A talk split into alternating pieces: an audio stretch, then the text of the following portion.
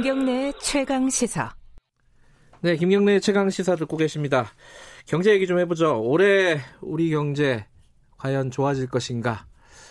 어, 작년 굉장히 힘들었던 분들이 많았을 겁니다. 어, 어, 예측을 좀 해보겠습니다. 오늘은 특별히 저희 프로그램 끝나면은 바로 나오시는 분입니다. 어, 이어서 나오시면 되겠네요. 자, 성공예감 진행자인 김방희 생활경제연구소장 스튜디오에 모시고 관련 얘기 좀 나눠보겠습니다. 안녕하세요. 안녕하세요. 올해 예측을 하면요, 어, 예측을 지금 한다고 맞는 건 아니잖아요. 그게 많이 틀리죠. 대부분 아니, 많이가 아니라 대부분 틀리는 거잖아요. 그렇게까지 말씀하시면 그 아주 대표적인 경제학계 예, 예가 하나 있어요. 1970년 노벨 경제학상 받은 폴 세멀슨이라고 네. 그 사람 교재로 공부한 우리 이제 세대들도 많을 텐데. 저도 그걸로 공부했는데. 아, 그렇습니까? 이분이 1967년에 낸 교재에 이렇게 네. 써요. 옛 소련이 미국 경제를 추월한다. 1980년대에는 유력 시대고 아. 1997년이면 분명하다. 아, 그렇게 얘기를 했어요? 예, 그리고 어, 80년경에 출간된 책에서는 또 숫자만 조금 늦춰지는데 또 같은 주장을 해요. 음. 왜 그렇게 했을까를 생각해 보면 과거 정보를 가지고 그 추세가 이어진다는 개념 때문에 그랬거든요. 음흠. 그게 30년에서 70년까지는 옛 소련 경제가 잘 나갔거든요. 네. 그러니까 모든 경제학자들 전망이 틀리는 이유는 아, 과거의 추세가 계속 이어진다. 선같이. 음흠. 이런 전제하기 때문에 틀리는데 일상적일 땐 맞죠. 음흠. 뭔가 변고가 생길 땐 틀리는 겁니다. 아, 그걸로 따지면 예전에 북한이 50년대, 60년대 우리 우리보다 비슷, 잘 살았잖아요. 비슷합니다. 그러면은 아, 북한이 나중에 뭐 우리 우리보다 엄청나게 잘 살게 될 거다라고 예측하신 분들도 있었을 거예요. 있었죠. 사적에서 예. 사석에서는 그런 얘기들도 하고 그랬죠. 음, 그러나 전혀 그러지는 않았죠. 그렇습니다.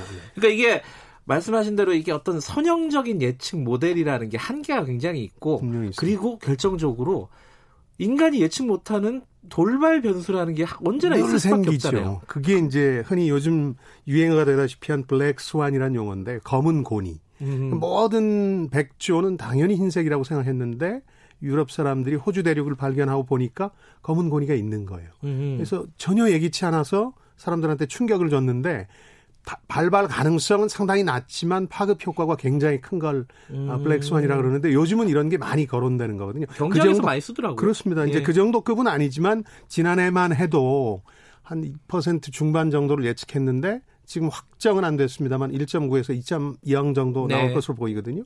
그게 왜 그렇게 됐냐? 미중 무역 분쟁이 생각보다 오랫동안 음. 지리하게 끌면서 수출 위주의 우리 경제에 타격을 음. 준 거거든요. 네. 이런 건 예상하기가 쉽지 않거든요. 그러니까 음. 자꾸 틀리는 겁니다. 음흠. 용서해 주십시오. 비난만 하지 마시고. 그러면 그렇게 얘기하면 되잖아요. 예. 이 black swan을 예측해 보면 되잖아요. 그게 근데 본질적으로 불가능한 거죠. 이 저 black swan의 정의가 그렇지 그렇습니다. 않죠? 나심 예. 탈레브라는 사람 자체가 예. 2007년에 이 말을 써서 유명해지긴 했지만 알려진 것처럼 금융 위기 자체를 예언한 건 아니에요. 음. 금융 산업이 워낙 블랙 스완에 취약하다. 이런 음. 지적을 했는데 마침 다음에 그게 터져서 유명세를 탄 건데 그 저희 프로그램에서 신년 기획하면서 큰 그림을 그려본 적은 있어요. 예측 네. 불가능하지만 네. 혹시 네. 크게 두 가지인데 올해는 어 이거 저 기록이 있으니까 네. 어, 허풍이 아닙니다. 그 중동 패권을 우리 언론이나 전문가가 너무 무시하고 있다. 아. 이 얘기를 하자마자 네. 마이크 틴 침이 마르기도 전에 아, 이런 사태가 벌어졌죠. 이런 사태가 벌어졌군요. 그렇습니다. 네. 그래서 그런 일이 있었고 한 3, 4년 주기 정도를 보면 올해만이 아니라 네. 중국이 이 블랙스완 가능성이 제일 높다고 봐야 되겠죠. 어, 어, 그래요? 네. 저희 전문가들 중에 아, 다수가 이제 중국을 불안한 시각으로 보기 시작했어요. 왜냐하면 네. 아, 중국의 압축 성장 자체는 대단히 경탄할 만한 일이었지만 근본적인 한계라는 건 분명해 보였거든요. 네. 그래서 조금 중국을 한 3년에서 5년 정도의 시간대로 보자면 제일 주시해야 될 변수로 보고 있는 거죠. 근데 이제 중국이 경제 성장률이 굉장히 높음에도 불구하고 항상 네. 중국이 어떤 돌발 변수가 될 가능성이 높다. 이런 중국발 경, 세계 경제 위기가 올 가능성이 높다. 이 얘기는 굉장히 오래전부터 나왔어요. 근데 중국은 아, 직도 건재는 아직도 하잖아요. 표면적으로 보면은. 네, 그렇습니다. 근데 지금 말씀하신 앞으로 3년, 5년에 좀 주, 주의 있게 봐야 된다라는 근거는 뭐죠? 그러니까 중국 성장 모델을 네. 아, 일부 경제 전문가들은 굉장히 그 독보적인 모델이라고 주장했고 네. 시장 경제를 채택하지만 공산당 일당 독재를 하니까 네. 아, 단순한 권위주의적 성장이 아니라 관리 자본주의다. 자본주의의 아. 미래다. 뭐 이런 얘기까지 하고 예, 예. 지금도 동유럽 러시아가 흉내를 내려고 하고 있는 거죠. 그런데 네. 아, 자세히 들여다보면 우리 성장하고 다를 바가 없어요. 압축 성장을 하는데 네. 돈과 사람을 될 만한 곳에 때려 박는 음. 투입 중심의 경제인데요. 비유하자면 어, 자동차는 아무리 가속 페달을 밟아도 날 수 없거든요. 네. 그러니까 생산성 비약 같은 게 없다면 아. 성장의 한계가 있는데 우리나라가 한 압축 성장의 본질은 불균형 성장인데 네. 이걸 중국도 그대로 답습하는데 좀 효과적이죠. 우리보다 성장률이 높았으니까 35년간. 음. 근데 중국의 경우도 똑같은 한계를 맞게 됐는데 빚에 의존한 불균형 압축 성장은 빚 때문에 위기를 맞아요. 음. 어느 나라나 예외 없이 음. 우리도 그랬죠. 네네. 그러다 보니까 중국의 경우도 그렇다.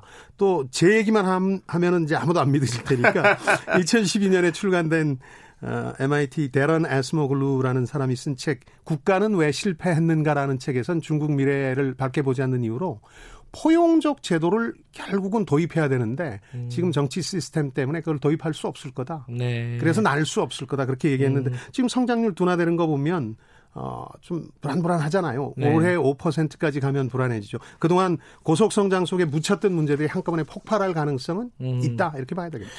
이런 검은 고니, 음. 블랙스완 같은 변수를 고려하지 않는다면은 네. 우리 경제는 조금 나아지나요? 좀 작년보다는? 나아진다고 봅니다. 그래요? 예.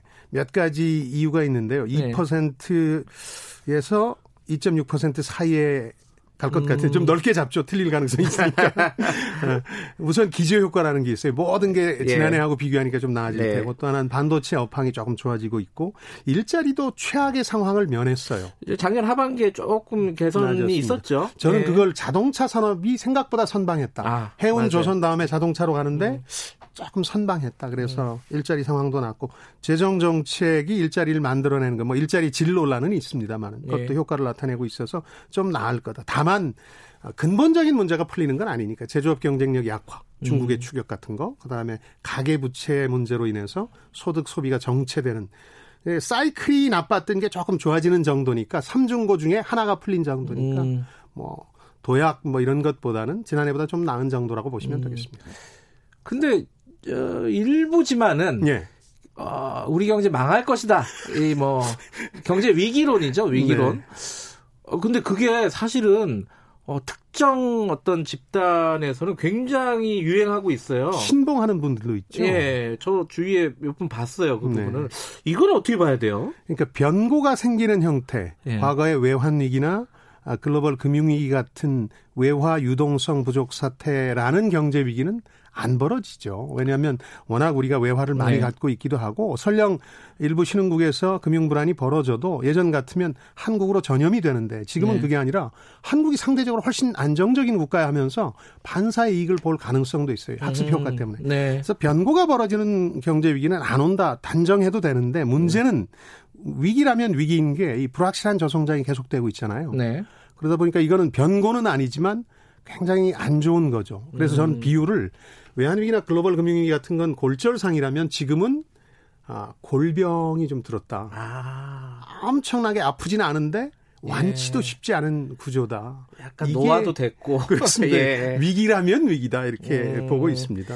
의도가 있는 것 같아요. 이렇게 경제 위기론을 약간 과장해서 퍼뜨리는 집단이 있거든요. 솔직히 말씀드리면 정치 편향적인 유튜버들이 많이 퍼뜨리고 있어요. 물론요. 예. 하나는 정, 저주와 악담 정치의 산물이라고 저는 봐요. 음. 나나 내 주변이 집권하지 못하면 그냥 폭 망해버려라 하는 심리가 분명히 있는 것 같고요.